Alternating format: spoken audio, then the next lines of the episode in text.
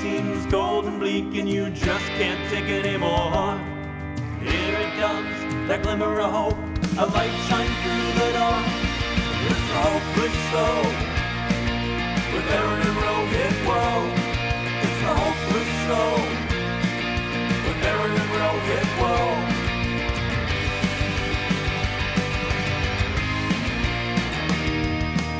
Well, here we are, another episode of The Hopeless Show. I am so pumped today, Rohit, to have the guest we have on. I can't believe we were able to lock her down. That's pretty amazing. And it It's happens to taken a while. It's taken a while, but, but we finally did lock her down. Um, Olivia D'Abo, who, uh, if you uh, know the show, Wonder Years, Conan, Greedy. I mean, the her list of credits is uh, gigantic in in film and TV, and she's in. I really can't wait for this conversation because she was in shows like The Wonder Years, but she also like took some time off to uh, to you know live her life for a bit and not just do Hollywood. So it's pretty interesting that she's uh, was a, a star, then took some time off and has continued to uh, to do cool work. And I'm just very excited to have this conversation with uh, Olivia. me too. And, and, you know, it couldn't come in a better episode. This is episode 106, which is dedicated to our favorite holiday, January 6th. Which We've already discussed our feelings in previous episodes. You know, yes, so Yeah.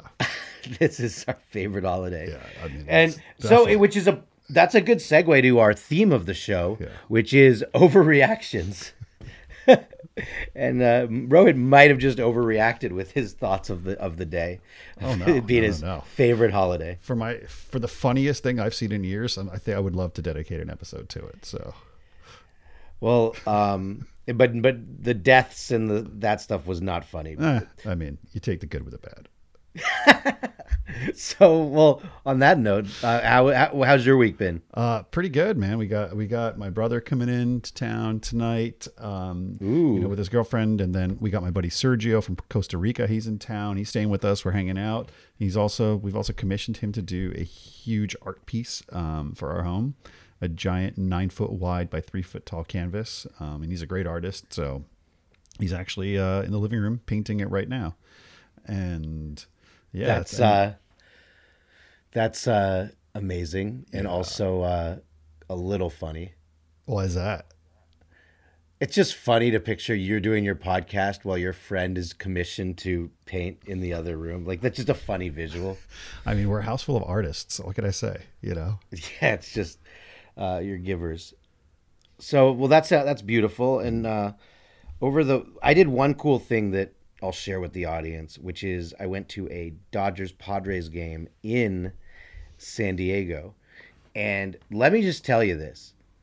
It is insane. The the atmosphere was nutso. The it was like a playoff game in may. And they oversold the stadium like way too much.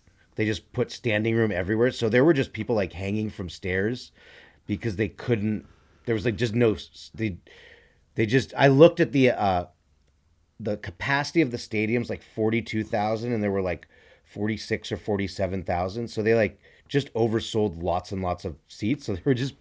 It was just people everywhere, kind of hanging to try to see. I had a seat, but I mean, it was just nuts. that just gives me horrible sort of flashbacks to I think it was two seasons ago, a woman and her child in San Diego at the baseball stadium in Petco Park. They fell off the bleachers and plummeted to their deaths. Remember that? Oh yeah. Well, I guess they didn't learn their lesson. No, obviously They could have not. they could have overreacted on this one and or no, they were just underreacted. underreacted. There were just people every. It was just like people, and in spaces, and just yeah, a little bit of chaos. So you would have liked that. But it was the Dodgers lost. Clayton Kershaw had one of his worst games I've ever seen. He walked five people, but hmm. It was very it was just fun that if you have not been down to uh, petco we've talked about it on this show before but if you've not been down to san diego to the ballpark even if you're not a huge baseball fan it's just a really fun place to hang out and it's right in the middle of the city and there's stuff to do everywhere around there and and it's a real party they really create a kind of party atmosphere at that stadium Yeah, I've the first time I ever hung out, hung out in San Diego was when uh, two years ago I went down with you. Um, and yes, I sadly worked half the damn weekend, but when we were hanging out, it was great. And I, the gas lamp district, he showed me around there. Um, we had a great time. Um, yeah. So Aaron was right. San Diego is very, very, very fun. it's lit Yeah. So- which is a is which is a well it is lit which is the direct segue into topic number one Whew. Yes. Let's get right into this. Aaron, have you sometimes we nail segues sometimes we do it right Oh my goodness. I, I think that, that I could learn a lot from you, trust me. Um, but Aaron, have you been following or heard about the Banff wildfires? no i've been to banff once it's gorgeous um, it's in canada on the west side Calgary. and in uh, well no it's in alberta oh, it's in Alberta. I thought you- isn't Alberta in Calgary? No, reverse. So, and this is ruining the segue too. So I'm gonna have to redo it in a sec. But so it is. Uh, Calgary is the ci- the biggest city in Alberta. Right. So Banff cannot be in. Oh, Calgary. right, right, right. Banff right, is right. the is a mountain ta- a mountain city, like hours from Calgary. I mean, it's all dumb Canada shit. Who cares? But anyway, it's in. As I, by the way, I'm wearing a Blue Jays hat right now, and my family is uh, Canadian. So I'm gonna, I'll post the pictures. So, so if, so yeah.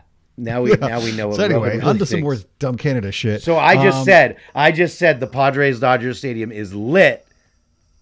Ed, Banff wildfire. So anyway, we, it, it's funny because the media's been kind of quiet about this one, and while it's very sad, it's very sad right now. As of the latest, twenty in this, they've had to declare a provincial state of emergency. Um, over twenty-four thousand people have had to be evacuated. And do you want to know how it started? How? and I really don't want us to get canceled. I'm just spitting facts here, people. Do not want us to get canceled. But this started as a prescribed burn. Now, prescribed burn means, hey, listen, we are actually going to light this fire. There's a lot sometimes when you light when you burn fires for training exercises, or you do it for you know uh, in farm areas, you, you like you kind of burn to kind of like turn the crops and stuff stuff like that, turn the soil rather. Um, but this prescribed burn, what happened was, and again, I'm just reporting the facts, people. Um, there was a, it's called Women in Firefighting. It's an organization, um, and they held a women only meeting um, in Banff, and the i- idea was to to to show that um, you know women can handle themselves and they don't need men to to handle this this burn equipment. Um, and they said we're going to do a controlled fire. We're going to put it on. We're going to turn it off, and you can see that we are just as good firefighters as men, which I agree with. I completely agree. Okay. However, they said we're not even going to be allowing to have be men on standby. They're not going to be anywhere in the property. We are going to be doing this. Unfortunately, the fire got out of control and ended up becoming a, a provincial, like I said, emergency. Huge evacuations. Um, it burned for six days before it was. Uh, they started to kind of keep it under control. Animals died. Homes were burnt. Um, and I think the the the hopelessness is, well, we may be joking about it, is that it's just really bad luck.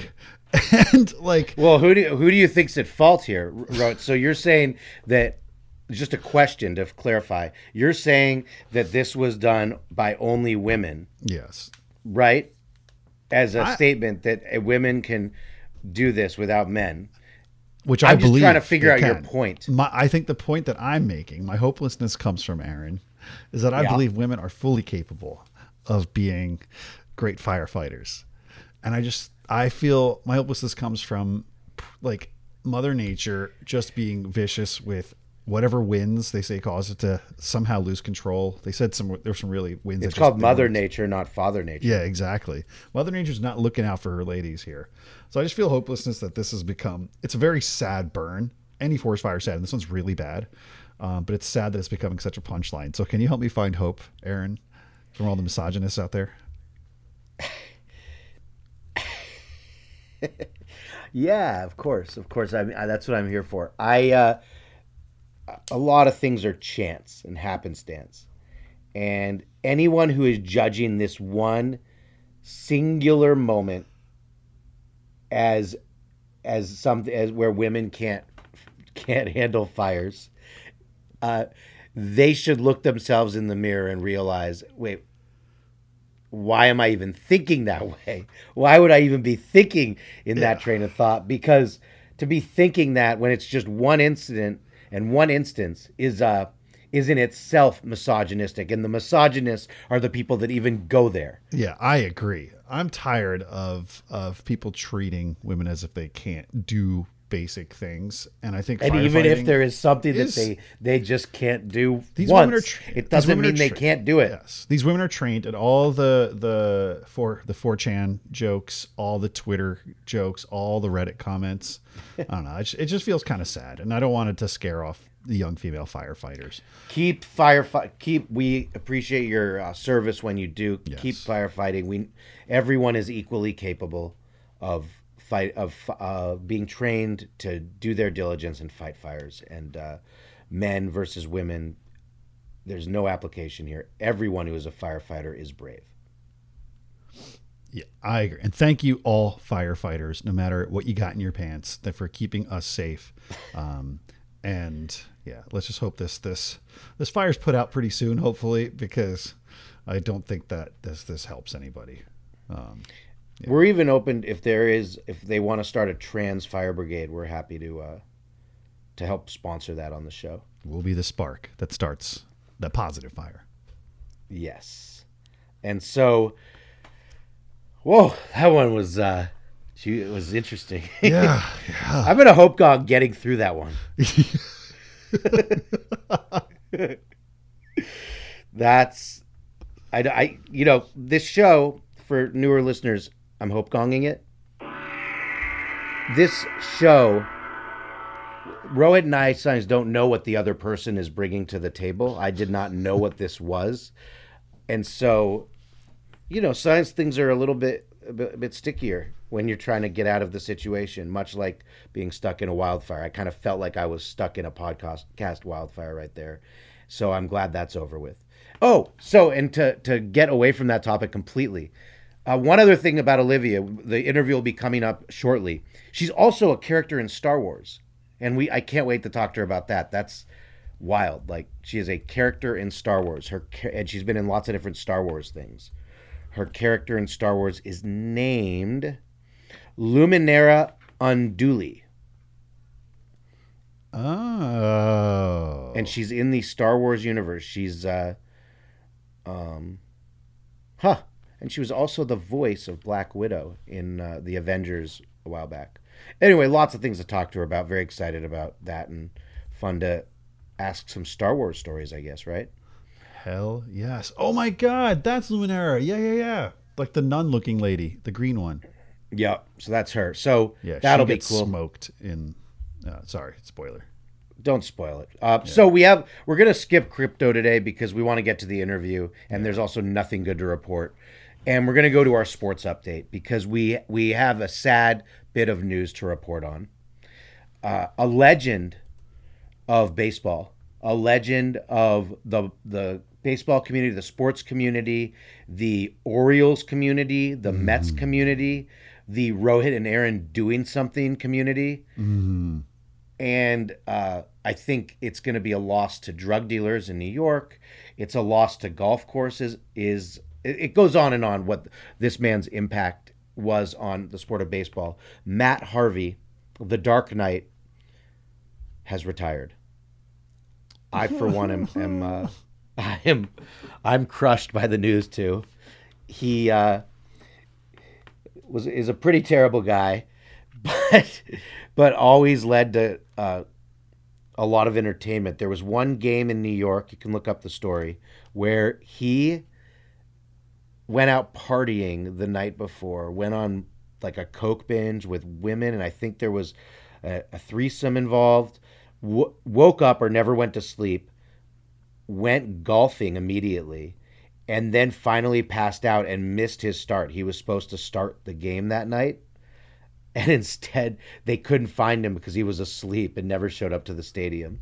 And that's just like stuff of legend. Like, like most look, you always want to see like who's the difference maker. Most pitchers, almost all of them, make their starts, and they're not golfing that day on a coke binge and having threesomes. Matt Harvey is a defier of that. Yeah. So what is the part that you don't like about him? Because I didn't you say- only said I- I- cool things. You've I didn't only say said I cool don't. things. I didn't say I don't like him. I I'm mourning this loss.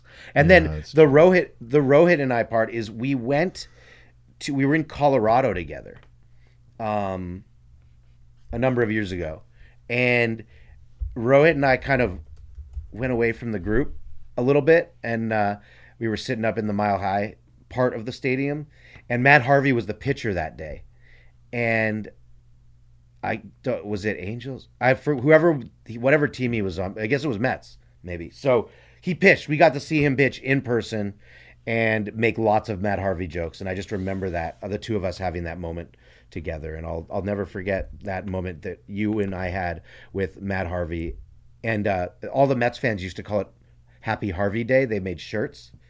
So it was a Happy Harvey Day. So Oh anyway, my just God, you're right. remember that. Do you have any thoughts on on Mr. Harvey? You know, I do remember there was this one moment when I lived in New York. I think it was when I lived in New York. Yeah, uh, Matt Harvey. He was supposed to kind of be the key, the guy to take the Mets pitching staff to the World Series. He was like supposed to be like this. You know, he had he was he and he had he had a great season that year. Um, and I think there was I just remember there was some sort of meltdown or something happened. Oh, he had thoracic outlet syndrome in his arm, so he had really bad a really bad injury that's impossible for very difficult for pitchers to recover from. Um, but I just remember there was so much hope in the city of New York, all resting on his shoulders, and to see it kind of like a guy with a five o'clock shadow and dark hair and all gruff and all that. You could definitely see the Batman, the Bruce Wayne kind of thing to it. So I'm sad it didn't work out because that would have been very exciting. Yeah, he had the one World Series where he was the Dark Knight, but he lost the big game. I think he stayed into the ninth inning and lost. Yeah, Uh, that was it. and he got into some stuff. He was like providing drugs to Tyler Skaggs, who died of an overdose. So there's some very bad, bad Matt Harvey pieces. I think he's still su- he retired, but I believe he's still suspended from baseball for distributing drugs to Oh. players. There's a bunch. Like he's yeah, he's uh and he also says he used to do a lot of pills too with the with the cocaine. Probably a bad combo. So anyway, uh, Matt Harvey, yeah, you were probably a pretty terrible human, but you'll be missed for the fun parts that that you added, the craziness and the insane stories, and we love those on this show. So, it is now time to interview and talk to and have a great conversation with um, amazing actress, voice actress, TV star, movie star, and uh, someone I know I grew up watching, um, Olivia D'Abo. So uh, let's let's go let's go let's bring her on. Welcome Olivia D'Abo to our show and the mattress. So you're asking about this mattress. So why is it there? Yeah. Uh, Why? one day I came into the office and this mattress was just there. And Right. instead of moving it, instead of sleeping on it, I just let it sit there. And then we'll Right. post some pictures from the show. And listeners were asking, Aaron, why the hell do you have a mattress behind you? just Yeah. like you did. And so then someone submitted. Was it your idea, Rohit, to do this, or did someone ask us to do it? I forget. No, so Alice, a listener, was like, "What the hell is this? I hate it. Um, this is offensive." And in like just visually offensive. She's an artist and she's like, this is just so it looks just terrible. But so then we decided we are going to name the mattress Alice and give it eyes and googly eyes. And so yeah, it's our mascot now. So It this is our certainly show mascot. Yeah. Yeah. What do you think? I, I think it's great. I just think you want to be careful that it doesn't take the attention off of you because it's really the star in the room. I know, but that just And speaks you're to the star. No, but it speaks to how little presence I have on screen. I mean, they say that sometimes the best acting is when you're not speaking, and really, it's stealing the scene. Yeah, it's, Yeah. A, it's, It's- a scene stealer. That's Yeah. what it is. Well said, Rowan. Yeah, it's stoic. Well, it is very stoic. It's Yeah. so still that it steals the scene because it just has these eyes. I'm trying. I'm trying to focus on you, Aaron, but my I have to be honest. I'm not going to lie. My eyes, my eyes go to its eyes. the mattress is far better looking than me too. So it's just uh, I I, I get don't it. know about that. I don't know about that. um, you had to think about it. So, um, Listen, it's just that things are getting weirder and weirder, so I'm trying to go with the flow. you know that's I the mean. goal of the show. But we'll we'll take it back for a second because no one uh, no one listening can see this mattress. But I will put a picture uh, up of it again just so you can see what we're talking about. But Olivia, it is so good to have you here. Um, you've done so much in your in your career and life, and you're such a cool person. And so, what's been going on? I know I want to. I, I, have a bunch of things I want to talk about. But first, I know you were just in New York. Um, is it is some whatever was going on in New York? Is it something you can share? Is it a unshareable thing? Oh well, um, I could talk about what I did in Kentucky before I went to New York. I uh, was just in New York actually. It was very exciting. I, I just did a Wonder Years reunion, so with with the whole family, and and we Whoa. just uh, yeah we did a we did that in New Jersey, and it was just an opportunity for kind of fans uh, to come and to see us and and us to do sort of like. Uh, you know meet and greets and and uh you know there were a lot of it was it, it was like a huge kind of it was like a cross between a rock and roll convention and a, a re- reuniting of uh you know wonderful shows like the sopranos and the wonder years and uh the beach boys were there and you know um uh gosh some, some really great heavy metal groups actually because I'm I, I actually love like Metallica and uh God, I'm trying to remember the name. Metalhead was it Metalhead? Motorhead or was was Danzig there also? Um, who?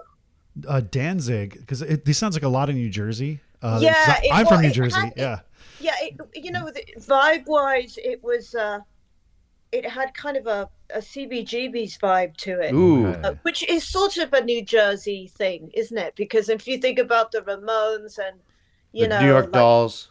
all those guys, that's all Yeah. that's all New Jersey, and it's uh, there's just so much artistry that I don't. I don't think Lou Reed is from New Jersey, but he, you know, just speaking of CBGBs and all the people that played there, obviously the Talking Heads and Blondie and all these groups that came out of there.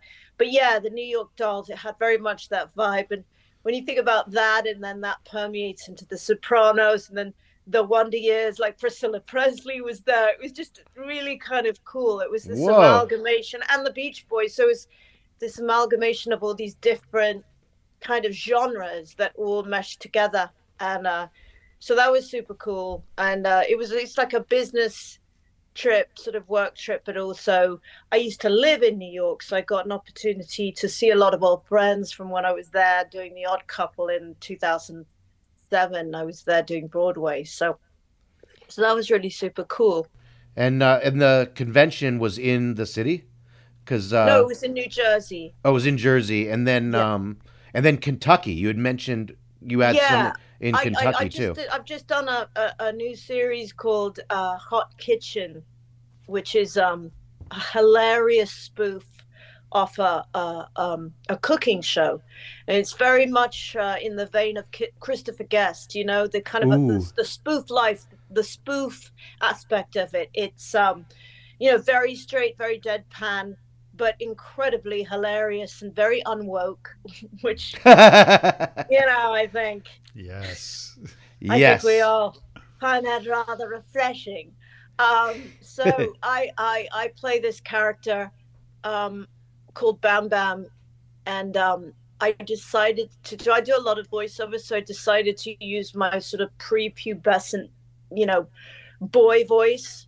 Um, you know, so I kind of like gave her this voice, you know, she's kind of she's like from the Midwest. Her name's Bam Bam, you know, and she's a lesbian, but uh, yeah, but she's sort of stuck in the '90s, you know, and uh, she lives in in Portland, and um, I own an all-female, all uh, you know, female-operated steakhouse called Butch.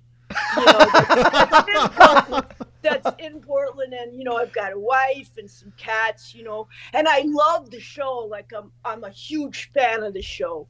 Uh but i get to be on the show and that's what's so exciting and i i kind of win i win the show. I win the I'm, I'm i'm like one of the contestants who wins. I win at the end. I'm, I'm the best cook. So um oh, wait wait really wait can i can i can i ask you a question as bam bam? Yeah. Go Uh, shoot, shoot for it all right so so bam bam uh when this show comes out uh, do you think it's going to skyrocket you uh, to the top? Uh, to, you know, the restaurant will succeed, and and will there be anyone that you're not going to allow into the restaurant? Well, you know, I'm very green, so you know, yeah, definitely. I, I'm gonna basically have my pick of the crop of wherever I want to work, you know, because it's kind of raised my pedigree of cooking up a couple of notches. But uh, yeah, I mean, I'm not gonna let in any people who are just, you know, bullshit con artists. You know, it's got to be people who are sort of genuine and want to be there for the food and like the food that I make. Uh, Yeah, I mean, so fuck 'em. Like if if you don't if you don't like the person, they're out. if I don't like them, and I'm really, I mean, for me to not like somebody is like a big deal because I, I'm pretty open to every kind of personality. But, uh, you know, there's some people that just smell really bad. You know, they don't take care of themselves and uh, Yeah. they're just not really worthy of the, you know, the, the cuisine that I make. So that's really the litmus test right there. And and just one last question, Bam Bam. Um, uh, so Jews. Um, Did you say Jews? yeah, Jews. Are, are Jews are Jews going to be allowed? I'm a Jew, so I'm just curious if I'll be allowed. I I would I would certainly let Jews in. Yeah, no problem. I mean, I'm half Jew too. Ex- My yes. mother is my mother's Jewish, so that means I'm Jewish, right? Um. Yeah. I mean, sure. Why not? Yes. I'm a I'm an Iraqi Jew though. There's a big difference. Dude, that's me too. That's crazy. well, what where? I mean, where's your heritage from? From Baghdad, or are you like? uh Yeah, Baghdad. Baghdad. My family's from Baghdad, and my grandparents are from. Ba- uh, my grandfather was born in Baghdad. They met uh, during a war. I don't remember the name of it. It was like the Persian-ish Gulf War. Or Desert Storm. Desert, yeah, Oh Desert yeah, Stormy. Desert Storm. That was rough. That was a good one. That was a fun one. Yeah. That was well. Thank you, Bam Bam, for being on the show. Sure, anytime. Thank you so much for the curiosity. yes, I'm Bam curious. Uh, I'm so bam curious. yeah, you could you can steal that and use it for this for your restaurant. Um, Okay, great name for a title of a restaurant. Bam curious. So, well, that was fun. So I am so, Rowan. What do you? I'm so into this show. I, I yeah, me when- too. Uh, me when too. can we watch I, uh, it? When and where? Yeah, when and where? Well, well, it's well, you know it's sort of perfect timing because we uh, there's a writer's strike, as you all know. yeah, Um, so things are sort of it's for for a show that that has yet to uh, be picked up. I mean, obviously, it's. I think the likelihood of, I don't want to say Netflix because I know people are sort of like. Netflix bad, bad Yeah. right now with the with But the money- money, but, good. But in terms of the edginess of the show, uh, it's you know I'm sure that that that they are a contender and Hulu and and you know so it's sort of like uh, people are getting getting dibs on it right now and it's a great opportunity because there's not a lot of con there's no content really other than scripts that are already written that are being made right now just depending on how long this strike lasts which it's um, probably going to be. Yeah, what? Uh, because I think it's going to last a a long time. I think also being Oh, surrounded, which yeah, sucks, which sucks.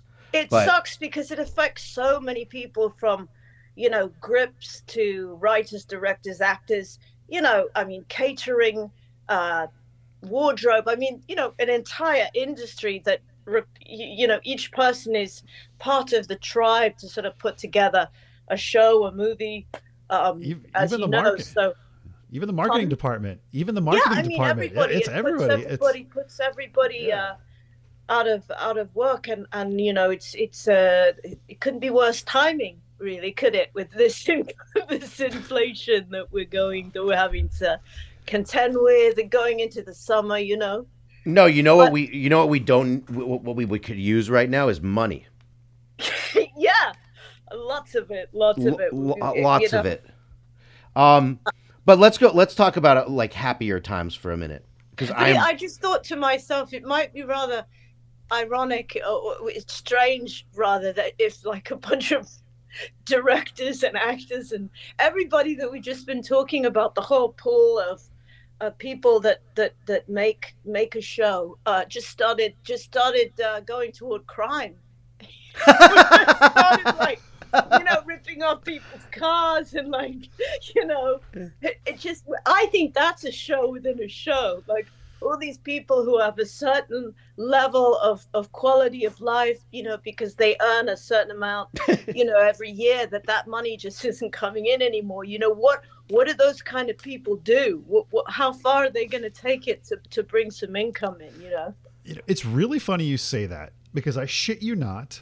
I don't know if it was last night or this morning that Aaron and I were literally texting about starting our own crime syndicate. yes. No. So that we can, We were. yeah. So we can kind of, yeah, literally, we were like, oh, hey, listen, we need to, we need to hustle and make some money. So if you would like to join our crime syndicate, we are accepting applications. i'm in i'm in Excellent. like flynn yeah i think i could yeah. really bring a lot to the party Yes, and So we hope to have good, like, like dental and you Yeah. know, just good benefits. Yeah, we- Insurance is everything. I mean, Yeah. listen, let's not let's let's let's not kid ourselves.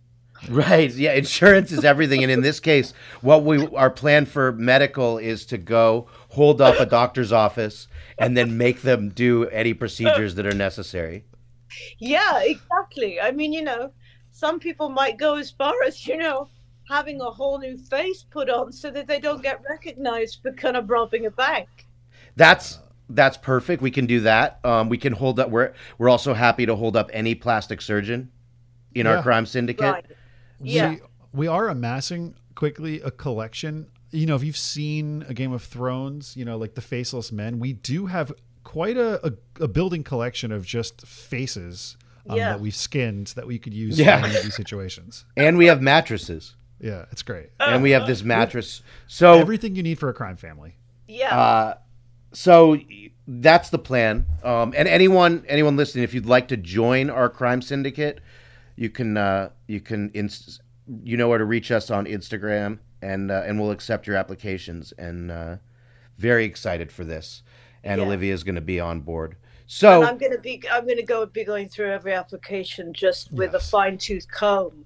to yes, make You- sure that you guys have what it takes because this is a really uh, undercover production and uh, you know we just need to know that uh, nothing leaks out Yes, and you will be our head of HR and our head of diversity, equity, and inclusion. yes, absolutely yes. We need wha- diversity. Inclusion. We're looking for a blonde-haired British woman.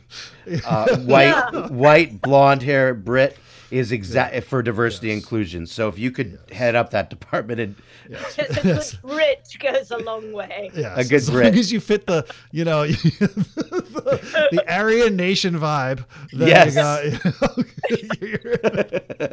got- our diversity and incru- inclusion department of our crime syndicate.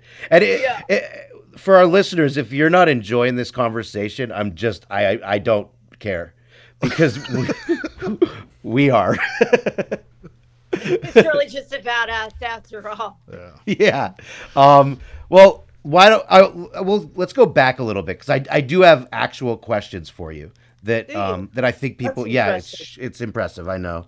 Um, so I am curious how you got into this stupid industry in the first place because I know you started with um you were in uh, the big Arnold Schwarzenegger movie and uh, how did that come about? Why why did you decide to uh, to to do this uh, crazy industry in the first place? Um, you know, really, it, it, it generated from, um, I, th- I suppose, being exposed at a very young age to, um, you know, the theatre, living in England, and uh, having parents who were very involved in, uh, you know, as artists. You know, my my father being, you know, the lead singer of Manfred Mann and writing these songs like "Build Me Up, Buttercup" and "Handbags and Glad Rags" for Rod Stewart, and my mum was in a movie. Uh, you know, a little movie called 2001 Space Odyssey and had the first right. line. And she was also in Hard Day's Night um, and you know was a huge model actually. Uh, she was Vidal Sassoon's first model and brought in the A-line bob, and there was a real sense of nostalgia uh, when I was born, and uh, my brother was born into uh, this family, uh, really, and you know, so I just was around artists throughout my childhood, and uh, you know, we had people like Elton John coming over and going down to the basement with my dad to write a song, and Cat Stevens and my dad were on the hmm. same label at Arista, at A and M, and um, and you know then they just so I I you know I just was around it, and then I started doing theater uh, in the local community. Um, in Taos, New Mexico, we moved to Taos, New Mexico when I was about nine, hmm. and um, that was a complete culture shock for me, but it really gave me an understanding of, um, you know, living in America, but you know, the you know, Native American Indians who I'd never met before, and it was all the residue of Easy Rider. You know, when we first got to Taos, New Mexico, I we went onto the reservation and there was this buffalo rain dance, and I got to meet Dennis Hopper and oh, didn't know who he was, but I got I get to I got to meet all these really cool Aryan men in in ponchos who wanted to be you know Native Americans so badly that they basically would do every anything they could aesthetically to morph into that, you know, because that was the epitome of coolness, you know, and. uh I just was really a very wide-eyed and bushy-tailed. Both my brother and I were, you know, uh, just with this whole new culture uh, we'd moved there with our three cats, and you know, my mom and dad had found this sort of treasured uh, artistic place where D.H. Lawrence had lived at one stage with his wife, mm. and you know, Georgia O'Keeffe obviously painted all the landscapes of Santa Fe and Taos, and so D.H. Lawrence, I, I mentioned that Mabel Dodge, R.C. Gorman. So it was a very eclectic, artistic haven, really, for whomever globally wanted to come and find it. It was like a mecca of of, of the artistic world, and um, that in and of itself really opened my eyes to. Um, independently of what my parents were already doing and were obviously artists it it, it enlightened me and awakened the artistic side in myself. And so i you know had always written songs and i'd always loved being on stage and it just made me want to be a performer. And i think just to correlate with the Wonder Years, it, it, that experience, that bohemian lifestyle, I think was a direct route to me eventually getting the Wonder Years and understanding what it was like to be a free spirit, to be able to play, uh, you know, a hippie uh, who was very opinionated and dogmatic and, um, you know, quite, uh, you know, just just very anti-Vietnam, and so it's like it gave me a lot to play her. But I think just as well as that, uh, uh, other than that, it also um, made me. It was like kind of priming me for, um, you know, taking that to the next level. That by the time we got to Los Angeles, you know, I got an agent, and when I got Conan the Destroyer, I had um. I just, I just, I mean, I guess I got lucky. I was the right age, but I'd always wanted to play a princess because I always hmm. wanted to be a princess. So it was kind of a kismet thing. I used to paint princesses and draw them when I went to a French school in London called the Lycée Français, and I had a we had an au pair called Mar- Mar- Mar- Marianique who uh, who I'd say, you know, Marianique, will you paint me a princess, please? And she'd say, well, yes, but you know, you have to go to school, and uh, really, maybe we do it when you get back. And I said, no, I want to, I want to see it now. Paint, paint a princess, princess, and looking in her in the reflection in the water and, and paint a prince behind her. And i was like really into that whole theme of you know i was the quintessential girl that uh you know you you believe that dream that you know prince charming is going to come. And you know i was just very disney. I was just born very disney. So you thought Prince Charming was going to come, and then you got Arnold Schwarzenegger. Yeah then i then i thought i'd go for a more masculine ma- masculine prince charming you know with a sword and a little bit more swashbuckling and definitely austrian suited me more i think Yeah, which is why you're on this podcast with us right now. Yes, that's right it, it's Yeah. all a whole it's like made a, an entire figure figure eight really the whole thing Yeah. just brought us to this moment in time Would you say this is the a pen? lightsaber the- somewhere here. oh, he Well, loves that's Star good Wars. because I relate to, to lifesavers. and I've, I've, a- a- aside from being Disney, I'm I'm also very Star Wars, so Yeah, I've got both things. And uh, what I want to, I think Rohit has some a Star Wars question, but I just am curious. So once you got on that first set of a big movie, right, with the um, big dude, big star, um, big dude. big dude. Although I, when I I met him a while back, and and he, I was surprised at how not tall he was. Like He's yeah, uh, definitely for me. I really, I compared to Wilt Chamberlain, who was also in the film. You know, it was he didn't seem very tall, but then you take William, I mean uh, Wilt Chamberlain out of the picture, he's still he's massive. I mean, it's just the no fat thing of like not an inch of fat, uh, very lean, but incredibly muscular, where there's just muscles bounding out from yeah, you know from head to toe. And um you know he's such a larger than life uh kind of human being that it makes him seem large. And then on camera obviously you look larger or taller. And so i think people have always uh, assumed that he was much bigger than he was. But you know let us not forget that in order to become movie stars you actually shouldn't be very tall no, I mean, Pacino isn't very tall. De Niro isn't very tall. You know, you meet you meet all of these people who you think is larger than life because they kind of come alive on screen and and seem larger than life, and then you meet them in real life and they're actually half the size. So Half. it's it's amazing what happens between real life and then projected onto the screen. That kind of magic that that happens.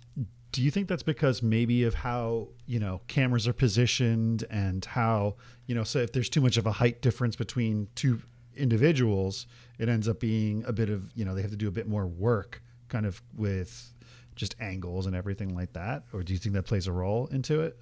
Well, I think that they're really technical in the t- in the casting because, um, I mean, as as a, as a as a as a woman, um, and even at that age, as as a girl, um, I uh, they always you know they always kind of cast you know against the man. So you know they are they the first thing they ask you is how tall you are because if you're too if you're taller than the lead actor it's just not going to work. So they don't go any further with their uh, interest unless you're just so amazing. I mean i had to obviously i was 14 when i did that film and when i kissed him i, I had to be put on apple boxes so that was no problem if you're shorter than the than the leading man it's just that if you'd put like brigitte nielsen up against him which you know yeah. they, I think you know they, they'd have to really be technically savvy about how they would you know make it work aesthetically that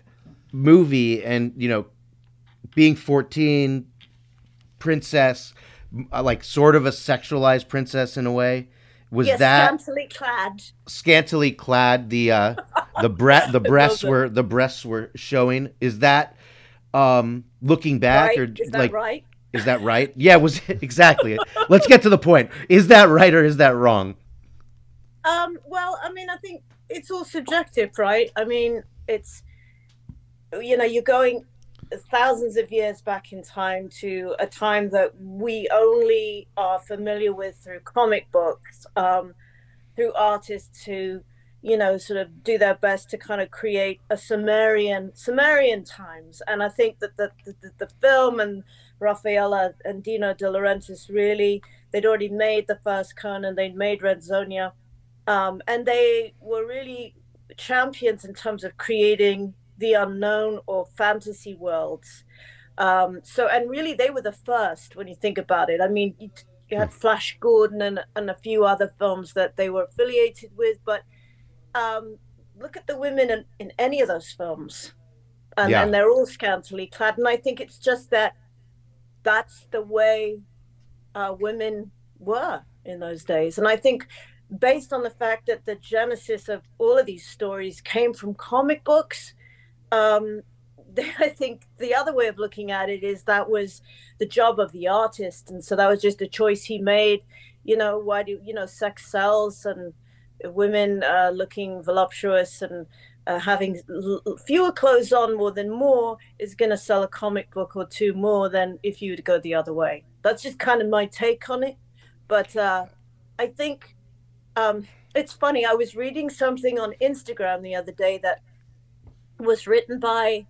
Uh, it was it, it was the uh, Conan fans or something. Whoever runs the all of the Conan, you know, sort of trivia stuff, and so they had a specific thing about my character about Princess Jehnna that I found fascinating, and I liked it immediately. I, you know, put a little heart by it because it was educating me, in retrospect, about uh, my character, and they actually mention her being scantily clad, but they also talk about you know her character traits and you know that she's clairvoyant and she goes where she sees herself led and why she choose uh, well she didn't choose uh, uh, sarah douglas's role chose conan uh, because of my destiny and she needed somebody who would specifically be able to veer me in the right direction though i had a bodyguard which was bombaata. But um, they talked about sumerian times and you know she's a woman child. I mean, it was important that they cast somebody who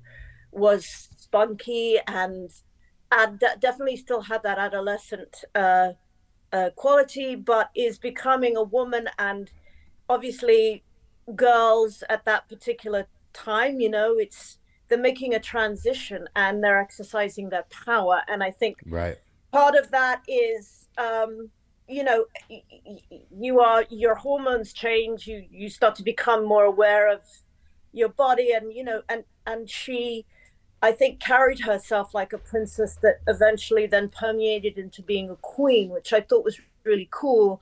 Uh, i love the arc and i love that she kind of does become you know a young woman. She goes from a girl who's sort of you know being going where she feels herself led and she's got you know she protects zula you know the grace jones role Yeah. and she fights for her Grace and she says she gives orders you know like conan you know save her you know and so she she spoke her mind and i liked that so i just was able to play around with you know obviously i got into some of these costumes and thought bloody hell you know i've never i've never uh well, I, my mother would never let me wear this, you know, least let alone my father. But you know, the Italians is like, oh, it looks great. No, we love this. This is so beautiful, and it's gonna look great with the jewelry and the, you know, the teased hair and all of it's so perfect, you know. And um, but you know, the Italians like that too, as well as creating a Sumerian look. They were very uh, meticulous about every little thing, from my tattoo on the you know, on my chest to uh, my hair to, you know, the boots I wore. And each outfit was actually concocted for um, a specific scene so that you had this gradual, uh, which was kind of beautiful and very artistic, I thought, the way they kind of had her morph and evolve until she became queen. So, yeah, And- I thought it was all really uh, great choices. and it's cool because that character was about coming of age and then Yeah. We could go we could go on like about all kinds of stuff you've done but then the wonder years which you brought up a lot which is uh i think one of the best shows ever. And um and i'm not Thank just you. saying i'm when whenever we've had people on when i don't like their show i also tell them that it's you know you're in a pretty shitty show. So i i do i do mean it.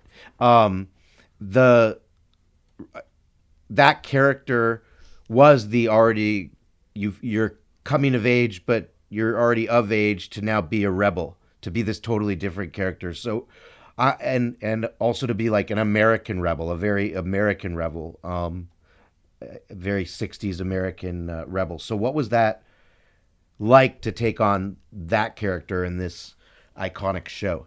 Uh, now iconic show. At the time, you had no idea if it would go past uh, one season, but yeah, yeah, I I definitely uh, n- not to toot my horn or the show's horn, but I mean it has stood the test of time, and it'll always be something very close to my heart, and I will always feel eternally grateful for that opportunity to be part of something that's so important uh, in terms of American television and nostalgia. And really, as time goes on, the value of the themes of the show and the show and the cast, uh, because of the lessons that are embedded in each show, it's just um, it, it just becomes more valuable because I think it was it, it, was made in the 80s you know to make a show a three camera show in the 80s that was a period piece so to speak um, was not easy to pull off you know but it just it, was about the cast it was about carol and neal it was about, about carol black and neal marlens who'd done growing pains prior to the wonder years which is such a completely different show when you yeah. think about it it's a it's a sitcom uh for them it's to also it's also not as good it's also not as good. See, I'm being yeah, honest. I mean, I think it's thoroughly entertaining, but yes. I think it really gave them the opportunity to step it up to, I mean, I don't know if you knew this, but Neal Marlens, I mean, Neal was Fred in the 60s. So he, he, it was his Wonder Years and it was oh. really his identity. So much of his identity was wrapped up in that show. And it was really important to him that he displayed with conviction uh, as truthfully as possible what his childhood was like. And it, it, was also, you know, both he and Carol, there was a choice that they made not to define or specify um, where in America it took place. And I think that was a really smart decision because that's why I think so many people, it appealed to so many people. They, in their own imagination, could um, assume that it was it was their wonder years. It was hey that that's that it that's exactly where i grew up. It's it's definitely indiana.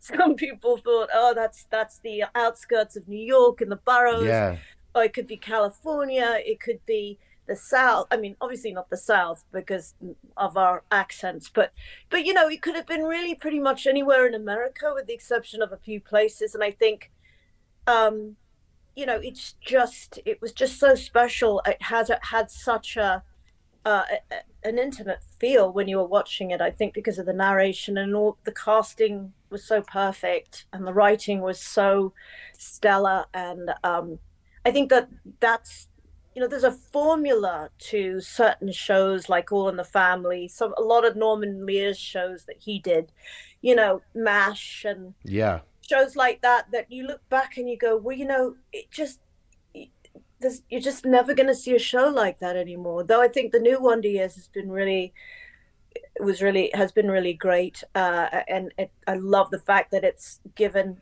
us as the viewer an opportunity to see a whole different side of that time in history. You know, dealing with civil rights and Martin Luther King and all the things that we kind of tapped into, but it's also given us the opportunity to hear a Motown soundtrack rather than yeah. Steppenwolf and Janis Joplin and Hendrix and you know Crosby, Stills and Nash. And is that with the um with the with your character Karen in the show? Was it a direct relation to his to Neal's sister? Did he have a sister well, that he was basing it on, or about fifteen years ago, I'd say when we all got together, the whole cast, and Neil and Carol were there, and we went and did this. Uh, we were asked to go to USC to the film department to talk about the chemistry of what makes a, sh- a show work and how how you what's the chemistry that's a, that needs to be aligned in order to have a win-win? You know something that's immediately successful the network love it the public love it and um, because that's what all the kids in there were trying to do. And they said something my name came up and i think somebody said well you know well olivia's not even american. I mean what what you know, what were you guys thinking when you cast Olivia? Because she's not American, and like when there had possibly been a better actress who was American, and they were like, Well, that's the problem going to to speak at USC is you get idiots. Okay, sorry, Yeah, I, I I interject. it- so, but but what they answered with was just kind of so. It caught me really. It was kind of. I just kind of like it really moved me. Actually, they said, well, what Olivia had was a quality that we were looking for. It was her essence, and she understood somehow, even though it wasn't her time of you know when we shot the show. You know, it was a period piece. She there's something very 60s about her her spirit and her essence and her bohemian sensibility is why we cast her Hmm. um, so you know with karen i read that script i remember going down laurel canyon boulevard and i usually don't read in a car because i get a headache like anyone else would um, but i just was so um, enamored with the script it, on such a visceral level that I just couldn't stop turning the pages, and I was just like mind blown, going, "This is the best script I've ever read in my life. Like not not even just a TV script. It's the best film script I've ever written, the best play. It just spoke to me, and she, uh, Karen, spoke to me uh, uh, in a very intense way, and you know, I just thought this is my part. Like I, I, I just, I, I'm going to play this role. I completely manifested it. Hmm. You know, I did everything. I went back five times. I borrowed wardrobe from my mom's closet.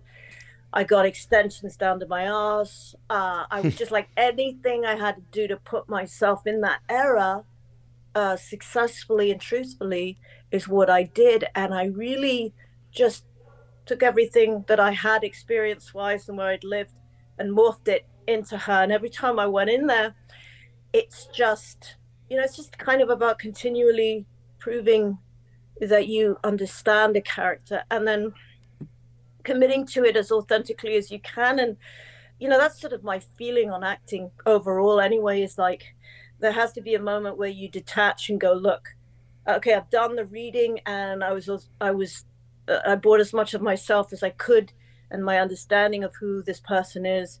I made my own individual authentic choices. And then if they cast you, great. If they don't, then that's great too. At least you can live with yourself because you haven't done a watered down version of what you think they're looking for or what you think it should Yeah. be. It, it should be what speaks to you. And, and that's because acting at the end of the day, all we have is our choices and it's, about truth and that's the thing that really registers either on screen or on stage or you know And so with Karen, um, it se- sounds like there was a lot of Olivia brought to Karen. There was Yeah. uh, Neal's family and Olivia both brought to this to make this this one uh, character that's now become, you know, that the show and the characters are TV legend. So um, when you do an event like you just did in, in New Jersey and you get to rewatch it and re remember it. This is maybe an odd question, but I'm just curious. Like, how much do you still see of yourself when you're watching that versus, oh, that person, like, you're a different person now? Like, how much of Olivia is still Karen when you see it? uh, quite a lot because i mean i was pretty young i was like 17 when i started the show but you know you know you know what they say when they say as soon as you kind of come out you are who you are your own person i mean some people more than others but i think with me i was pretty defined and i ha- and quite stubborn and quite opinionated and quite you know get like i like to get into debates. I like to seek the truth. Um and i like to stick up for people that i love. And you know i'm I, there's certain traits that is that are quintessentially olivia that are kind of also quintessentially karen. And um you know there's also a tenderness that karen had that you didn't get to see the whole time that that i would be on camera but there were certain episodes which luckily they gave me where you got to see all of her colors and you got to see uh, what was beneath the dogmatic uh, you know opinionated but really you know most people at that age in that point in time whether you were pro vietnam or anti vietnam you know you were a little bit lost uh, as a teenager in the 60s and but you were you were very uh, clear on so many things but because there was this war going on that was so unjust you know not unlike the war in the Ukraine right now. I mean, all war just doesn't seem right to me. You know, it doesn't balance yeah. out in terms of why we're actually having it and why people are being killed and we're losing lives that affects families and this, that, and the other. But uh, I think, you know, just what was beneath all of that was actually a very sensitive human being that's I think when we're that age in our youth, in our youth, in our especially in our teens, uh, we have a bravado up, you know, and mm-hmm. um, in the way that Jane Fonda uh, does in like the China Syndrome, a kind of t- thought a lot about oh, yeah. her when I was like looking through movies and things like that, movies from the '60s and the '70s. Uh, spoke to me just the the female approach, the feminism Gloria Steinem, all of those those women were like, "Oh, I'm I'm a feminist, and hear me roar." I mean, yeah, don't fuck with me. I'm on a, I'm on my power trip, you know. and, it's, it's, just, I, I I think you know, and fierce, and you know, I think that this generation have a lot to learn from those women because that they really did put their ass on the line, and um, you know they didn't just tweet at, about at it. Time that was that was, you know, it was kind of uncouth. So uh, by the time the show ended, I was doing a play with at the Taper with Juliet Stevenson and Frank Langella called Scenes from an Execution. I was, hmm. um, I did, uh, you know, a film with Bridget Fonda, which was the remake of uh, La Femme Nikita. I was already doing movies and i so that choice creatively really paid off for me so i feel like um, it was just a great springboard for me um, on, on, on being on the Wonder Years and getting the exposure, but also um, getting the opportunity to also play other characters so that I could, you know, just uh, continue to, to to get better and, and have great experiences. And so um, many, and I mean, so I, many. I remember doing Greedy. It was. Uh, you know, it was it was great. I did Greedy and Wayne's World 2 at the same time, and my agents had to figure out a way with the dates because they were completely conflicting. I'll give you an example. It's like I remember, you hmm. know, I'd just done this film with Dana Carvey called Clean Slate with he and uh, yeah. Know, Kevin, Kevin, Kevin Pollak and uh, but you know Valeria Golino, you know, who's this very sexy Italian actress. She's, you know, we were friends, and she's like, you know, baby, I, I can't believe we're doing this movie together, you know, with the Zuckermans, you know. And uh, I, so I, I, I worked with Dana and he's like, hey, you're kind of funny. And hey, oh, really? You know, what? Really? That's uh, so he just, he, he got you. He, he got me. He was like, yeah, I totally get you. You're really kind of like a character actress and you do all these characters and all these voices and you know we've been trying to you know, I'm, you know, he's like, you know, I'm thinking about who to cast as Garthette, who's like, you know, the female version of me, and you know, I just can't really think of anybody, and nor can Lorne Michaels or, you know, Mike Myers. And I was like, he's like, you know, you think you can kind of, you know, move your mouth like this, kind of feel naughty in a naughty place, you know. was, so I started playing around at the catering table and he's like oh he's like yeah this is this is gonna work really well he's gonna he's like i'm gonna call Lorne right now and so i ended up at this table reading literally doing all the female roles at the table reading with the exception of tia Carrere, who came and they'd offered me the drew barrymore part which was a bigger role oh really I, oh i want to i want to play garthette because she's a nerd and i'm a nerd and uh, you know.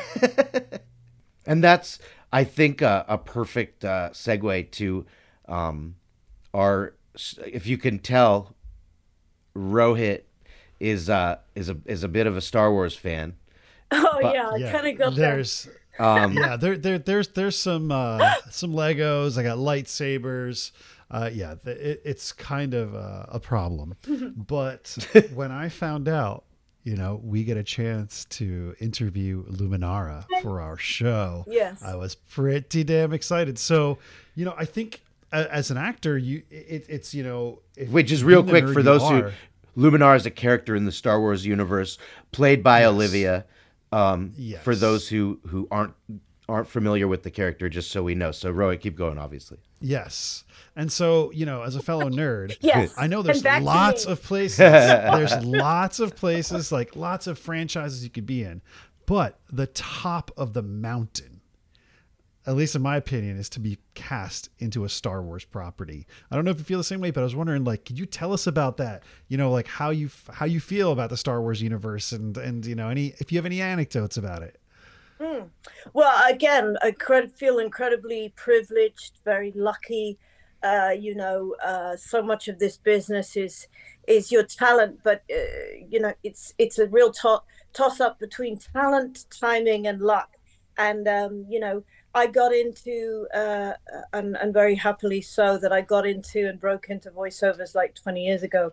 Um, so because it's an incredibly elitist group um, and it's a small group and and the casting system is you know very particular and uh, you know you need to work your way up it's uh, it's it's it's one of the best jobs in the world because you can show up in your pajamas and with with Star Wars uh, Luminara you know she we'd kind of known about her from the uh, live action movie um, where I believe an actress played her and so when they uh, transferred over into bringing her to life, uh, which was an idea and only supposed to be one to two shows, uh, kind of, uh, you know, where, um, uh, you know, the, the other character is my apprentice and obviously I'm a Jedi. So I, I did, I went in and I, I read for it um, and, and they really liked my read and, um, and then they cast me and but i didn't know it was going to be a reoccurring role for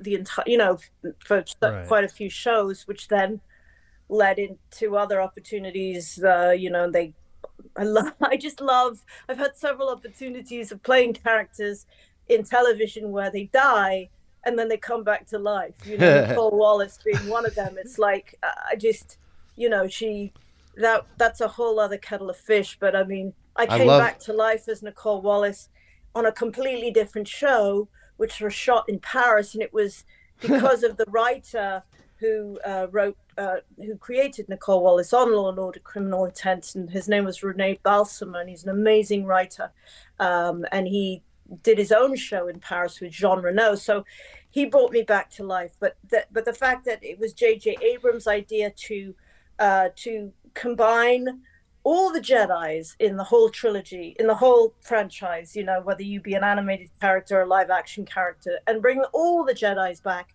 for, for, for that one particular scene toward the end of the movie to really inspire, um, you know, the main the main character, the female main, character was just, I mean, it's just so it was just I, I got this call in tw- 2019.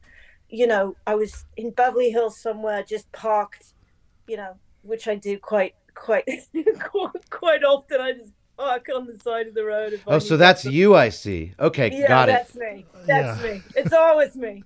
Never in the big in the in the big camper with the kind of just like setting up a chair outside. Yeah. and- Yeah, that's you. That one, yeah. yeah, I got so I got this call, you know, from it was actually a message that I got from like Camp Star Wars up in like, you know, San Francisco. and it was this woman who just said, Hi, Olivia, this is uh, Amanda so and so, and we think we have what's an interesting opportunity for you. Uh, if you'd like to call me back, uh, this is my number, and my extension is 315. And I called her back and I spoke to her, and she's like, well, I mean, are you interested in coming back and playing Luminara in in in Rise and Fall of Skywalker? We're almost done shooting it. We're just doing, you know, the the, the last part of it. And I was like! I'll think about it. Yeah, yes, you know. yes. And, How many uh, times? And I and I and I did say, I, you know, I wanted to be ethical, and so I said yes. And she's like, good, because we can just deal with you, or we can call your agent. It's really up to you. And I said, yeah, well, yeah, probably best to call my agent. So I put them through my agent um, at Imperium Seven, and and um, and they set it up. And I, I mean, I like literally a week later, I was going to the Star Wars main camp here in Los Angeles, which is in Santa Monica.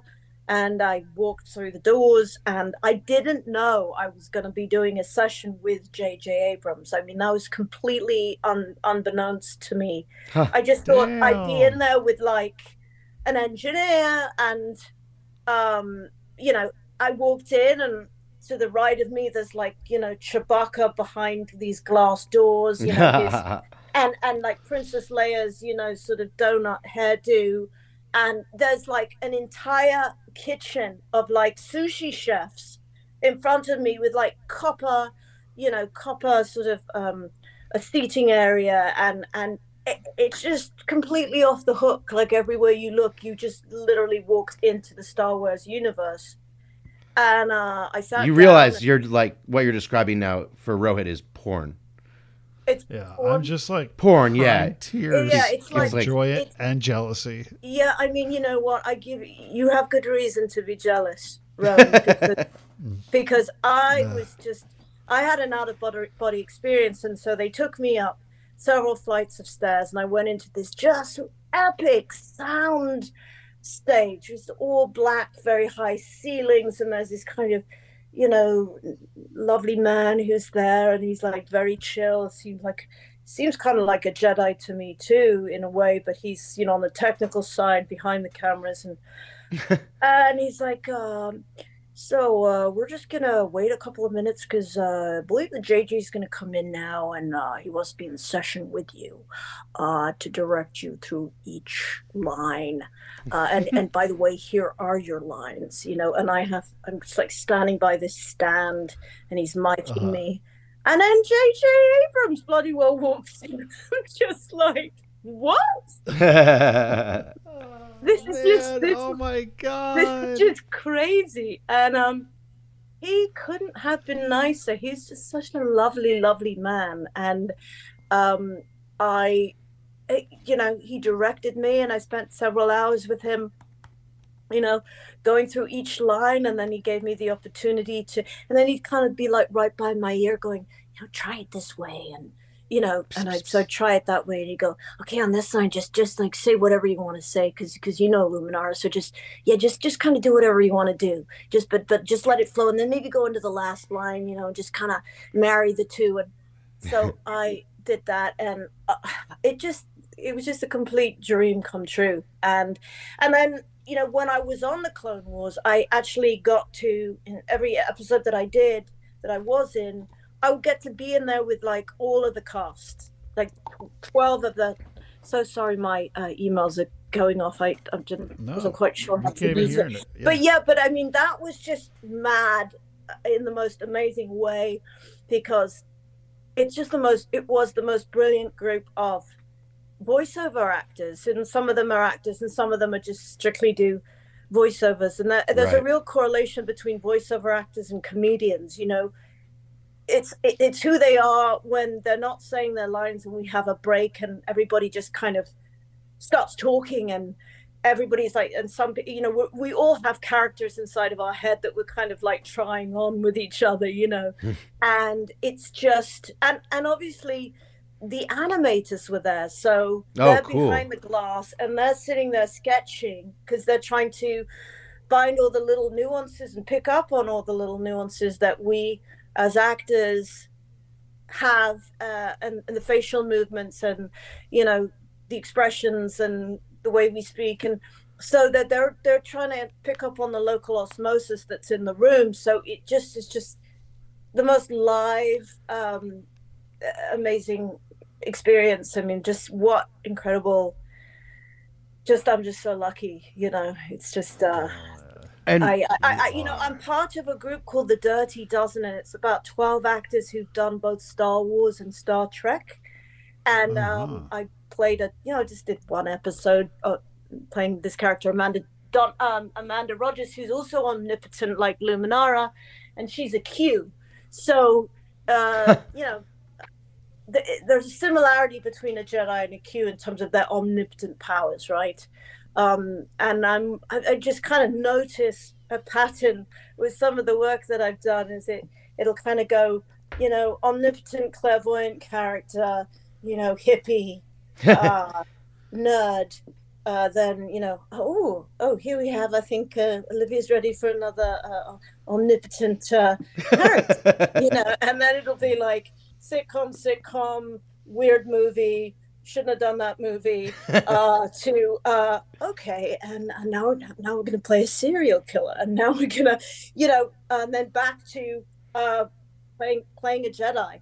You know, e- e- either way you toss it, whether it's live action or animation, it's still a character uh, that you are uh, given the opportunity to create from the toes up. You know, and and It's- it's, uh, and it's just amazing.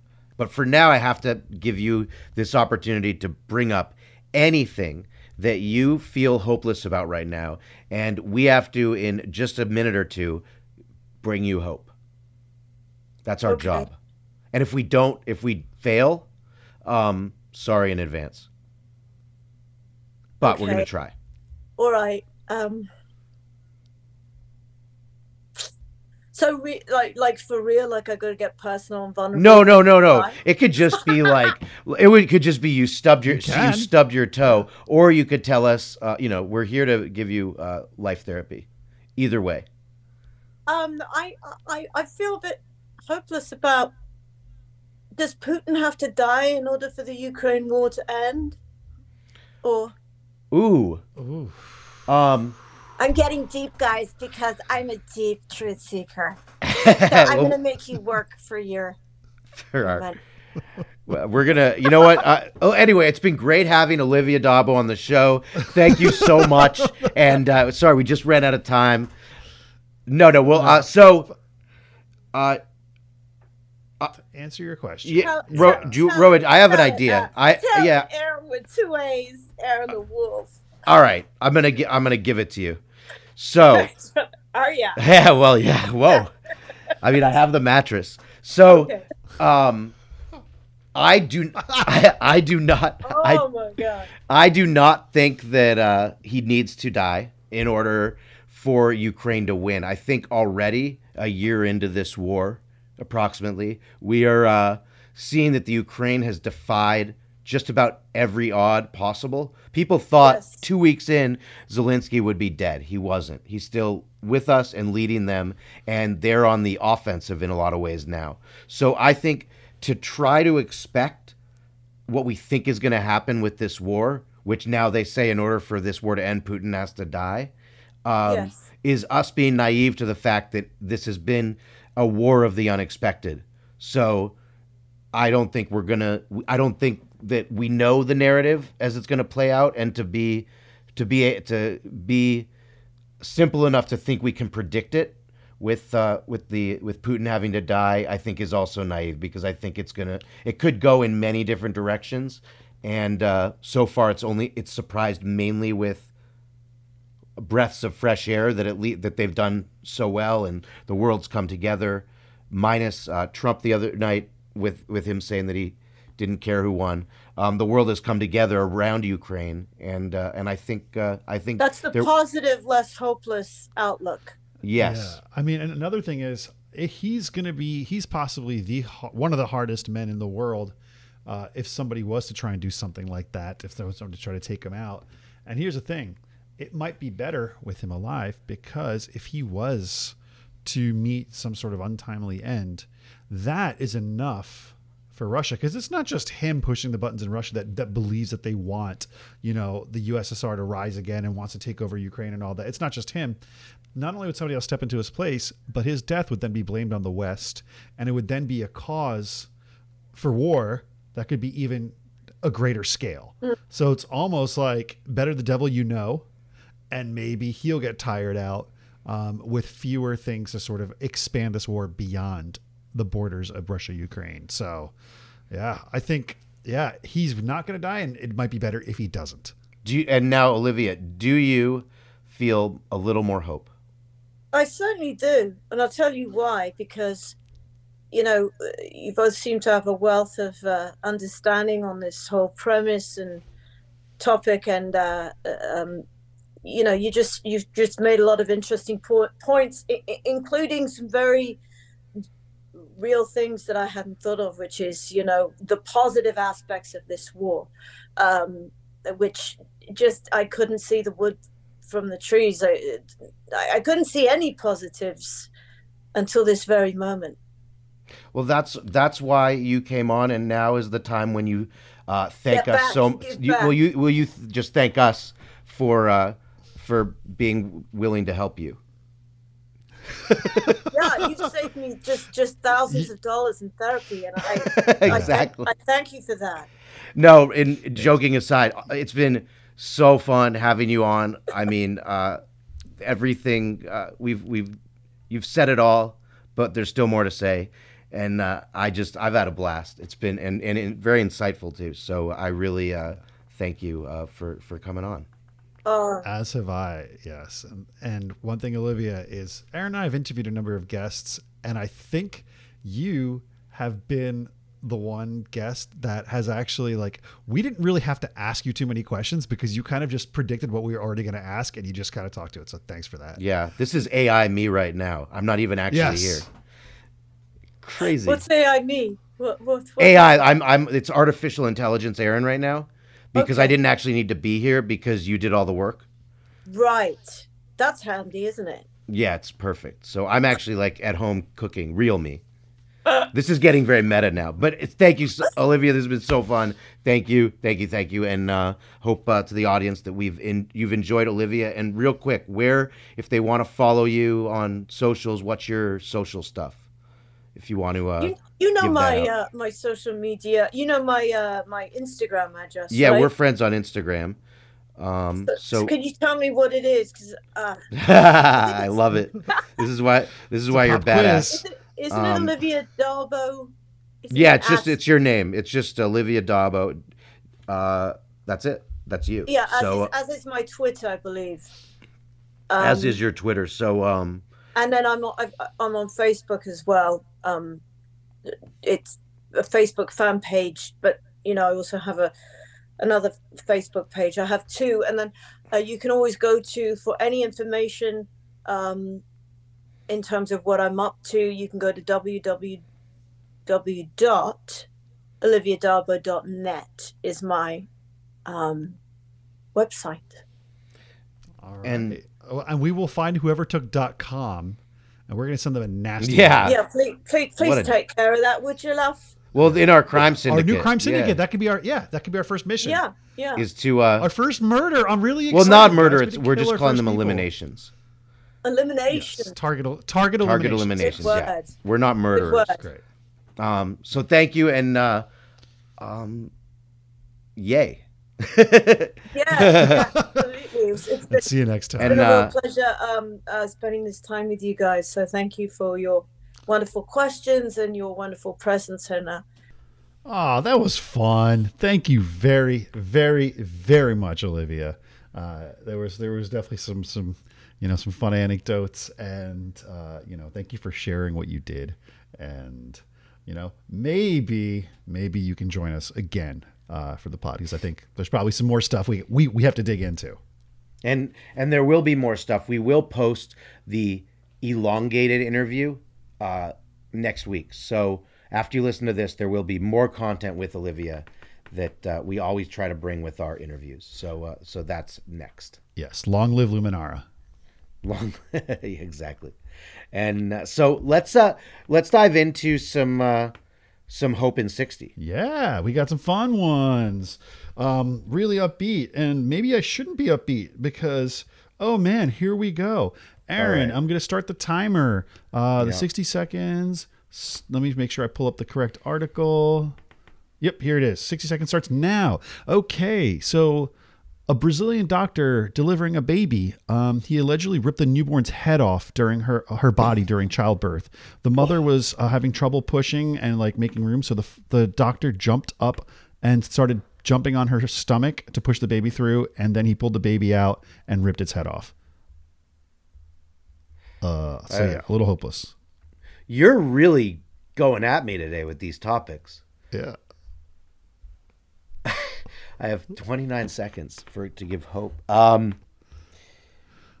I don't think that that doctor should deliver another baby, and now this will. and this is proof. So, at there's always a silver lining, and at the very least, we now know that there will not be more babies misdelivered by this doctor. Yeah, yeah, or maybe this they'll start doing some sort of screening of Yeah, this will start a new uh, a new screening uh, a new screening Yeah. process. Yeah, yeah. yeah. you know because th- I agree. I think that I think that actually helps. It's like it's like oftentimes we put illicit trust into medical professionals, but they're humans too, which means some are great, some are bad, some are insane, and some shouldn't be working anymore.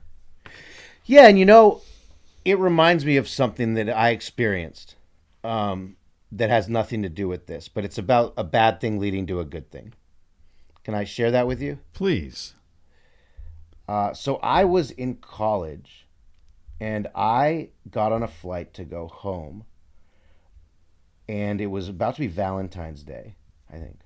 And I was uh, coming back home for something. And I'm on the JetBlue flight and there's a huge blizzard. Massive. They take the plane out and it's we start not taking off. And then an hour goes by and they're like we're delayed because of the blizzard. Two hours go by three hours go by four hours go by. I'm watching on uh, the new on cnn at this point on the little tv in jetblue and our plane is on the news and it's the biggest story of the day. They're covering our plane. Some things in the plane start to break around hour fi- four and five six uh, passengers become unruly. Some little fights start breaking out. The bathrooms break. They have to open the the the doors so that they can let ventilation in. So then there was like gusts of wind and snow coming in, and this is by about hours eight and nine, and eventually around hour 12 and a half of being on this plane stuck O- on the runway. everything now broken they brought out some sort of car with a fire, like a like a fire hose, and started uh, burning the ice off the wheels because the wheels had fr- the plane had frozen to the tarmac at JFK, and you know JFK went once you go out, you're at like a mile or two away from the Yes. the Yes. um the gate. So at 12 and a half hours, they they towed us back to the gate. We get off and it's just full on insanity and we're all just stuck. You can't get out of the airport, you can't get into the airport. People have been on this plane for 12 and a half hours.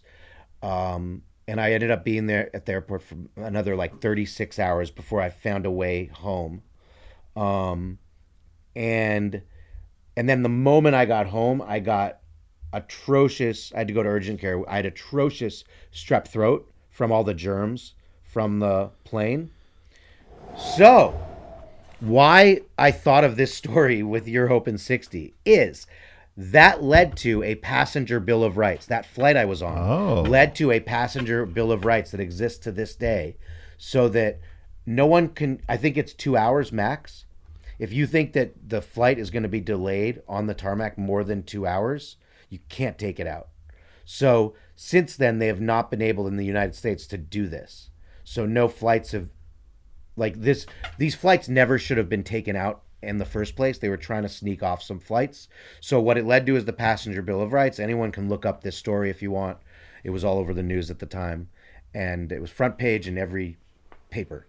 And uh, and if you look at the picture of that flight picture me sitting there curled up in a ball praying that it ends just making it end please uh, please end um, I had a bunch of uh, like uh, allergy medicine that makes you sleepy, and so I definitely did not adhere to the take one every four hours. I was taking one every like hour Oh, just to sleep through all this stuff yeah. Because it was just so chaotic and nuts and like the flight attendants versus the passenger. Anyway, but it led to the passenger bill of rights. So sometimes my long-winded story is sometimes bad things can lead in the long run to something good happening. That's crazy. And JetBlue doesn't even have business class, right? With laydowns and everything like that between LA and New York, right? Definitely not then. It was just one. You just got your seat. Oh, Yeah, yeah. The horror. Ugh. And uh, you would think, and, and I, I even wrote like a little treatment script about this, um, but I never went further because it was just it, too much PTSD. You can call But- it tarmac. Ah, there we go. Oh, that'll be a, a big hit. So that's a long-winded uh, answer to that. Hopefully, hope in Well, sixty. I love I love a good story, and I know all our listeners do too. And that made me just start sweating. Just imagine just having to live through that. So, thank God it was you and not me. All right, the next Could have been you. uh, Could have been you. It was me instead. Yeah. Yeah. Whew. All right, the next one. Okay, so California has just defaulted on $18.6 billion in debt to the federal government. The TLDR, it was that uh, California uh, ran out of money to, play, uh, to pay unemployment during COVID. So it borrowed money from the federal government and has decided uh, that they just killed the proposal to pay back the government. Said, no, we're not going to pay back the government. Um, we're actually going to increase taxes on businesses, and businesses are going to pay back the government. Um, so now small businesses and big businesses are going to definitely see some big hikes. And also, they found out that there was uh, $32.6 billion in fraud because of system upgrades that they chose not to upgrade. Um, that would have cost, I think, $1.4 million uh, to upgrade. And so, yeah, California is now, um, yeah, taxes going to go up. Where's the hope? I only gave you 12 seconds.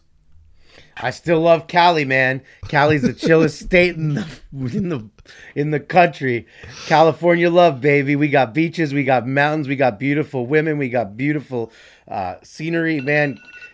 Come Yeah. down to Cali, whatever. You'll pay a little more, but you'll get a lot more. Yeah, we'll all be chilling just underneath the bridge in our tents, laying on our cardboard boxes. So I look forward to this future. Um, Yeah, come to Cali, man. You'll still have a good time. yeah, but don't come to California if you're trying to to do anything in terms of fiscal responsibility from the governance standpoint. But anyway, it's a great, great state. We love it. we love it. Yeah, I'm gonna hope on Cali because everyone who hates on it, just come here. You'll have a good time. Promise. Just don't hire anybody that has been in charge of California budgets to do any sort of budgeting for you ever. Um, Yeah, man. most most people here don't even work. They just chill. It's fine. yeah, bro. well, let's move on, Aaron. All right. I am so excited. I'm actually, well, first, I'm depressed. So, our segment now that's been going on for a while, MAGA Monday, um, where we bring you all things MAGA. And if you've been listening, you know that I have a admiration and love for George Santos, the congressman out of Queens. I think he is a joking genius. I think he is, I've said many times, the Andy Kaufman of mm-hmm. politics. Just you know, he he surprises me every every single time he's in the news with his Yeah. brilliance. He's, and I'm, he's just a guy. He's the guy. he is the guy, and I just I commend it. I'm amazed that he's been able to pull off what he's pulled off. And yes, of course, he's he's a problem and unf- and uh, not actually a good guy, but I've been enamored by him. But we have some very bad news, Rohit. What do we got? George Santos has been arrested. For being awesome? yeah, it's oh, it's uh, so here's he has been charged of 13 criminal counts, but he will not. So one one good thing, and this is why again my admiration and respect for the man is he will not resign. So he's still he's currently in custody, but he is also still one of the uh, four, four am I right? Four hundred thirty-eight. Four hundred thirty-eight congressmen. Uh, I think there's, let's see. I think that's Did I get right. that That's right. How many? 438. Um, 435. Well, Ooh, there's I was 535 members of Congress, but 100 serve in the Senate. So if you're talking 435. House of So Representatives, then by three. 435. Yeah. off by three. So, Yeah. uh, he's still one of the 435 right now. He gave a speech, uh, pleaded not guilty, was in custody, got out of custody, and uh, but I guess I should mention some of the things that he. Uh, wait, does he have an ankle bracelet? Oh, he's not wearing an ankle bracelet. But I'll, I'll just. Oh. I know. I know. It's. It, this is hard to it's hard to even talk about. I'm I'm really gonna miss him. Uh, but Yeah. a few of the things. Um, here's a list of his of the things he did. Ready? Yes. So he had a, a fraudulent contribution solicitation scheme for uh, for his campaign.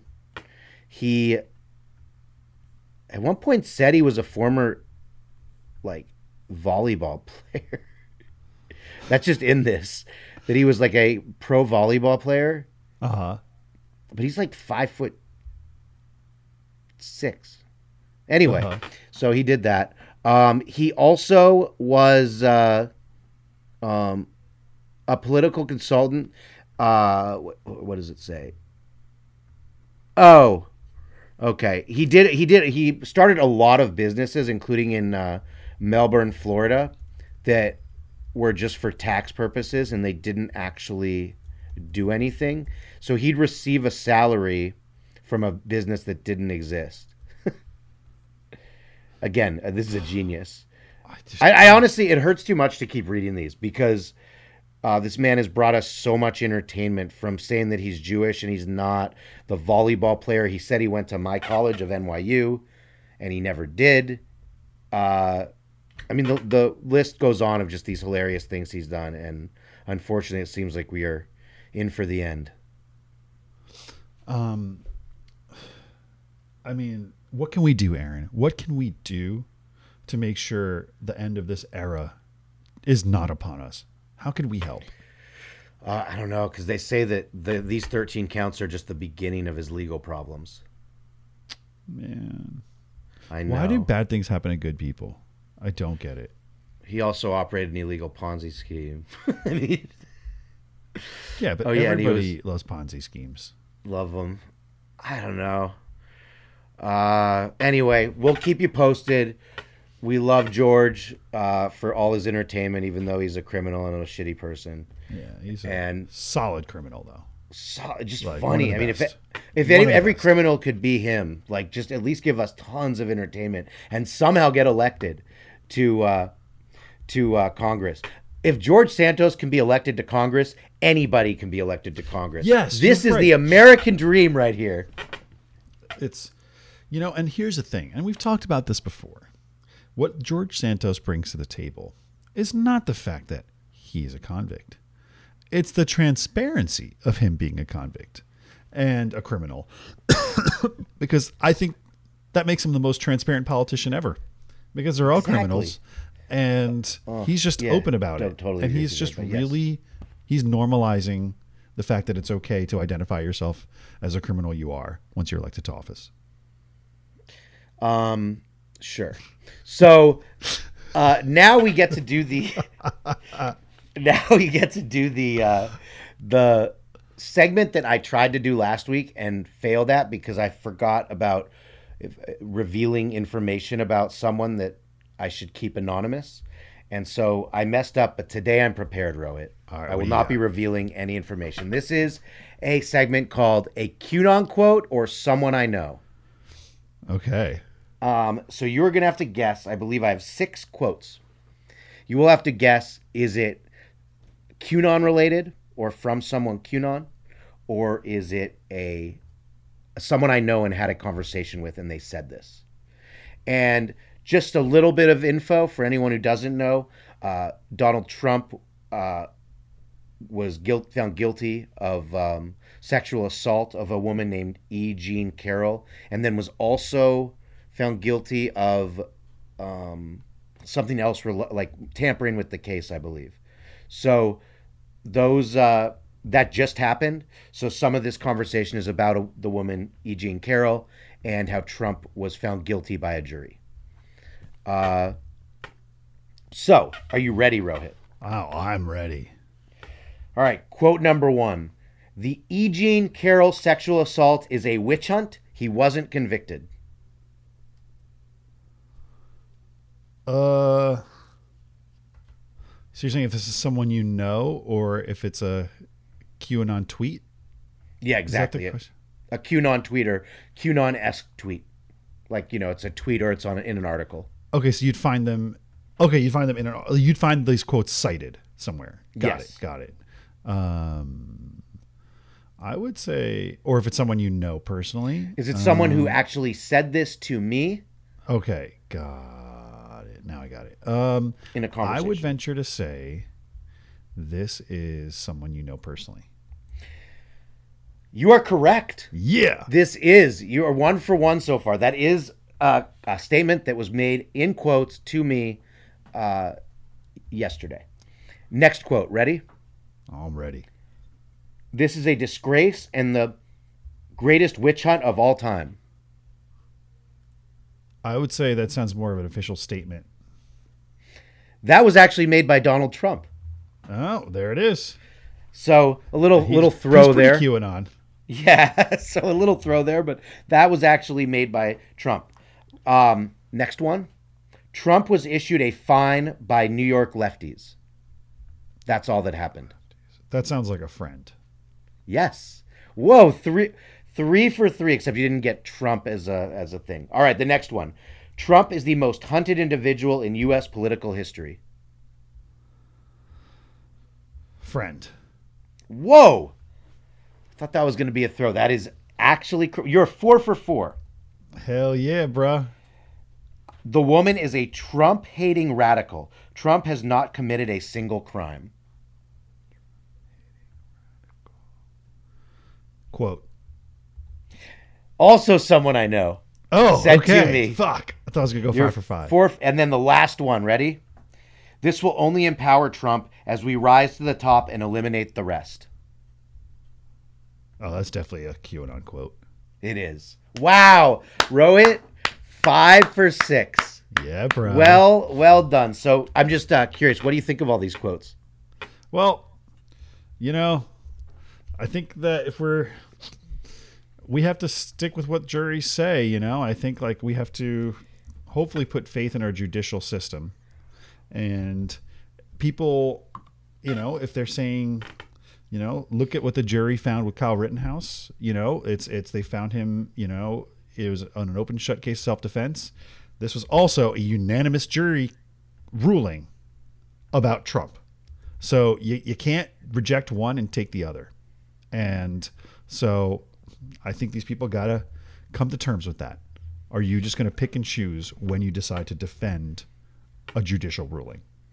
That's uh, exactly what I think. I think uh, we either honor or don't honor our judicial system, judicial system, and uh, and I think that in this case, uh, I think that's where the uh, the MAGA world becomes very cultish when they're picking and choosing what's convenient and not convenient to their Lord and Savior Trump, as opposed to being analytical and being like, you know, there's things that are good, things that are bad. It's not just all this like perfect human, and definitely in his case not. So I just uh, I mean, that's debatable too. exactly. So I just think because there isn't a single a person that I know of in my life, political fame, any anyone of any stature, who's perfect and who always is correct and stuff. So when people defend someone like this to the ends of the earth, I it's just very very kooky and culty to, to me. Um, this was a jury that made a decision. So. Yes. Uh, uh, Stick with it, people. facts. Stick with it. So now we are, we're almost done with the show. We have a, a, a topic here, Rohit, that I'm uh, very curious your thoughts. So Oh, for those who don't know, Richard Dreyfuss, the uh, the actor who's been in man a zillion big movies like Jaws and Mr. Holland's Opus and uh, Goodbye Girl and I don't. I mean, it's What About Bob, legendary mustache. legendary mustache, uh, big. I mean, I assume most people know who he is, right? Like Yeah, yeah, yeah. He's pretty famous. Um, so, actor Richard Dreyfuss had this to say about, I guess, what would you call it? The current state of uh, of the of Hollywood. Um, yeah, I, I would say yeah. He's he's reacting to new rules for award shows, um, which have a, which he feels have a greater impact across Hollywood. Why don't you tell us more about it, Aaron? So, yeah, so films have to meet for award shows two of the four benchmarks, which cover, among other things, whether the lead actors are from underrepresented groups or if at least 30% of the cast and crew come from these groups. And Richard Dreyfuss said um, uh, that the, these rules make him want to vomit. Uh, because this is an art form. It's also a form of commerce and it makes money, but it's an art. And no one should be telling me as an artist that I have to give into the latest, most current idea of what morality is. And and then he goes on. Um, and uh, oh, he said he did say he cited a bit of history regarding Laurence Olivier being the last white actor to play Othello, referring to the 1965 film in which the British actor performed in blackface, and he said Olivier played the role brilliantly. Um, and so I, oh man, all right. Careful of the landmines, Aaron. Ay, ay, ay. Um. Okay. He, uh, other movies he was in: American Graffiti, Close Encounters of the Third Kind. Um. You know. Okay, so how do I say this? Um. he's Jewish. Okay, here's here's how I'll do this. He's Jewish.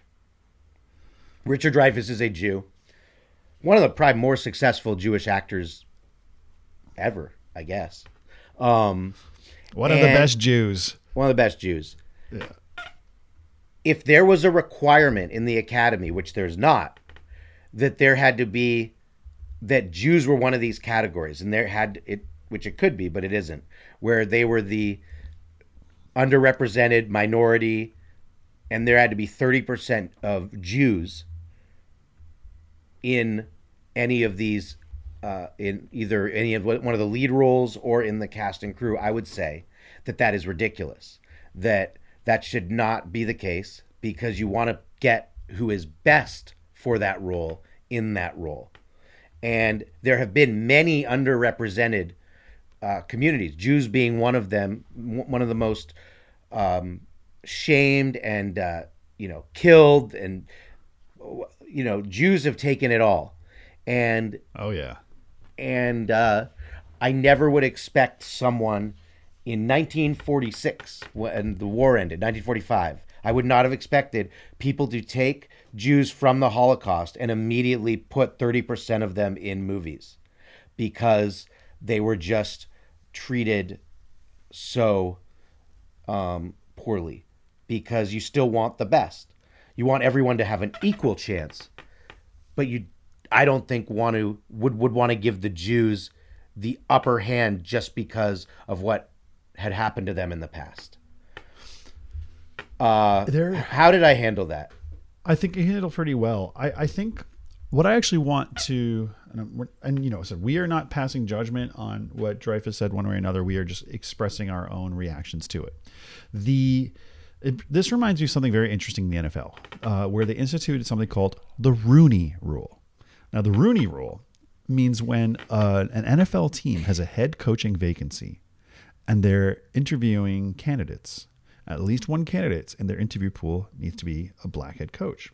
And people, you know, I think there's a lot of justification here. He's like, the majority of NFL players are black. You have so many assistants that are black. You have more and more, you know, like people are recognizing just how, you know, how really driven by black Americans the sport is.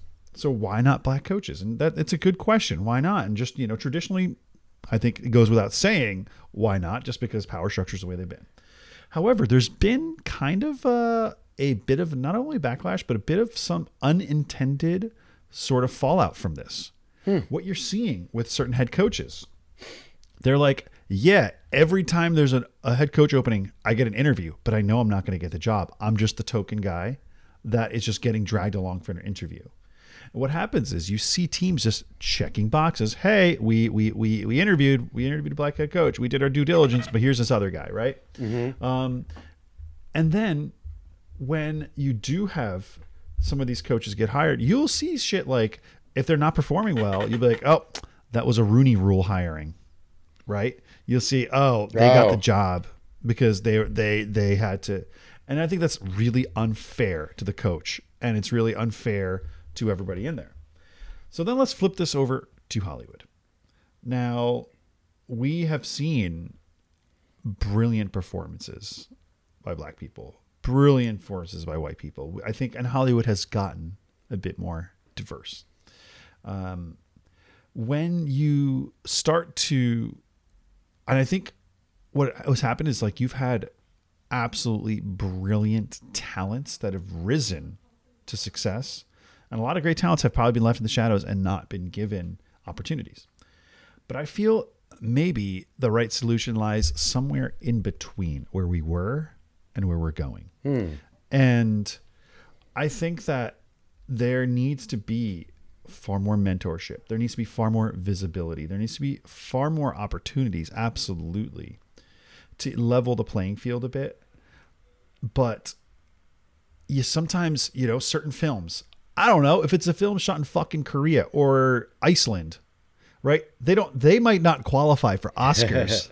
like, I'm sorry. How the fuck are they gonna, you know, meet those those requirements, right? What you're doing by militant inclusivity is you're actually taking away opportunities for others when you don't see what you're trying but and and yes the argument can be made hey opportunities were taken away from black americans for so long if other people have to take a back seat for a while i understand that perspective but I do feel the right approach is in mentorship. The right approach is in visibility, but to treat art not and to regard art not based off of the merits of the work itself, but Yep. the melanin count of the people that made it. And he said if you didn't have enough of that, or you didn't have enough transgender people, you didn't have enough whatever, then your art doesn't count as the best art. I understand that that feels a bit appalling. Um, but I do think that there's marginalized groups that have not and right now aren't getting the same opportunities. And I do think something needs to be done about that. I I love that. I I think it's exactly it's because to me it's almost uh reverse look at me racism with this current um these rules. I you you phrased it better, but this like you have to do it this way. But I wouldn't want someone not as uh, competent as me getting a job over me for reasons that are force fed to them because then I like on a set I'd be like, "Uh oh, I'm uh, I'm not as qualified," it's- and other people would be looking at me like, "Why am why did I get this gig?" Uh, so I think I agree. There should be more mentorships and uh, inclusivity. We've gone come so far from where we were, and uh, yeah, I think that's the right approach because I think I don't I don't think some of what Richard Dreyfuss was saying is necessarily like wrong, like the media is putting it. Like someone on CNN, uh, like so stupidly said, "Yeah, like he's like such a what it what he's never gotten any Academy Awards, unlike Denzel, who's gotten nominated a lot." It's like they said that as part of their argument. I'm like, Richard Dreyfuss has been nominated for an Academy Award and won another Academy Award. Uh, so like, what? It's so ridiculous. like that's your point like we can't get to that. We can't get to the point to where you you can say something like he did and like you're just vilified because oh someone shouldn't go there. When if you read between the lines what he's saying isn't necessarily all bad. And I and I always take exception to the whenever people say you shouldn't have gone there. I take exception to any time because I believe anybody should be able to go anywhere, and you, I think any conversation should be able to be had. Doesn't mean doesn't make it right or wrong, but I do think that you can't tell people or stop people from conversing and, and bringing their thoughts. And I think the unfortunate thing is Richard Dreyfuss spoke out. I think he could have done it a bit more eloquently. I think we all can agree when he says, "Oh, I want to vomit." Um, you can definitely see, it, you know, it coming from his fu- gut. it's a little funny though it's it's oh, it's a lot funny. it's a lot of funny. No, it's Um, not what he probably should have said on record, but it's a lot. Yeah, yeah. He's like, I think he just needs to sort of sharpen his his approach a little bit. But I feel hope that at least we have a new solution. That's why this show exists, is so that we can Yeah. solve all the world's problems and all of Hollywood's problems. And uh, I guess we got to wrap up the show because we, uh, you know, with the interview and everything, we've gone a bit long. But I do have one hope fulfilled already What do you got Aaron? from this got? show. So I looked and I'd taken a screen grab of a quote that Oh. Donald Trump said in his deposition Uh-huh. uh, that was part of why he was convicted of uh, sexual assault. Okay. So he infamously said that um, when you're a star, they let you do it. They let you grab them by the pussy. We all know that. That was right when he right. Bef- that was probably the campaign slogan that got him elected in 2016. Yeah. Now, he doubled down on that in his deposition in court, and he said, "Well, historically, that's true with stars, meaning the being able to grab women by their pussy. It's true you can grab them by their pussy. Uh, um, uh, oh, the the attorney wrote, so it's true you can grab them by their pussy, and he said, well, that's what. If you look over the last million years, I guess that's been largely true. Not always, but largely true. Unfortunately or fortunately. So he was so close. All he did just he just needed to not have the word f- or fortunately. If he said unfortunately, it's a chance for him to almost have a mea culpa. I've learned, I've grown. And what he is stating is a truth. A truth as long as time. It's not just Hollywood, it's not just stars. It's it- Power. For as long as yeah, power draws the sort of sexual attraction of potential mates. And traditionally or not, or the abuse of, or the abuse of attraction, because with power, Yes. you don't want to ever be told no. Exactly. Power is is is what drives some of so much of what moves our world. It drives actually power drives everything, and it is abused, and it is often abused. Um, and I think that was a chance for him to say, yeah, you know, it's unfortunately, and you know, even. But I think what he said isn't wrong. I think as long as there's power, there'll be people that abuse it. No, but if you're on trial, if you're on trial for exactly this, yeah, and then you say that you can do exactly the thing you're on trial for because your ego's too big that you can't just say that it's bad, like yeah, I dude, mean, if he you're just he admitting stopped guilt. at, all he need to do was stop at the word unfortunately. Right, but he said fortunately Yeah. because he's done it. Like, how on a jury can you not convict this guy when and they had a bunch of other women who he's sexually assaulted also testify under oath, and then he under oath is saying that for some, fortunately, you get to do this. Like, this this gives me a lot of hope because uh, based on the game we played, all of all of these comments are so idiotic. Because I mean, I don't, I can't imagine being that big of an idiot that you you like admit guilt in your deposition. so That was pretty fucking dumb. uh, anyway, I That dude I- just doesn't know when to like that. That's been his biggest problem. He doesn't know when to shut up. just shut know. up. Just say, look, I misspoke, and it's terrible when anyone uh, abuses their power and uh, and touches women inappropriately or grabs women inappropriately. And I was Yep. wrong when I said that. That's all he had to do. Easy peasy. Simple. So with that, I feel hope. and uh, this is another uh, episode of the Hopeless Show. Next, we'll be bringing you the full Olivia interview. And uh, thank you, Olivia D'Abo, for being on this show. This was so fun. Yes, great time and stay hopeful, everybody. Hope is dope. Bye.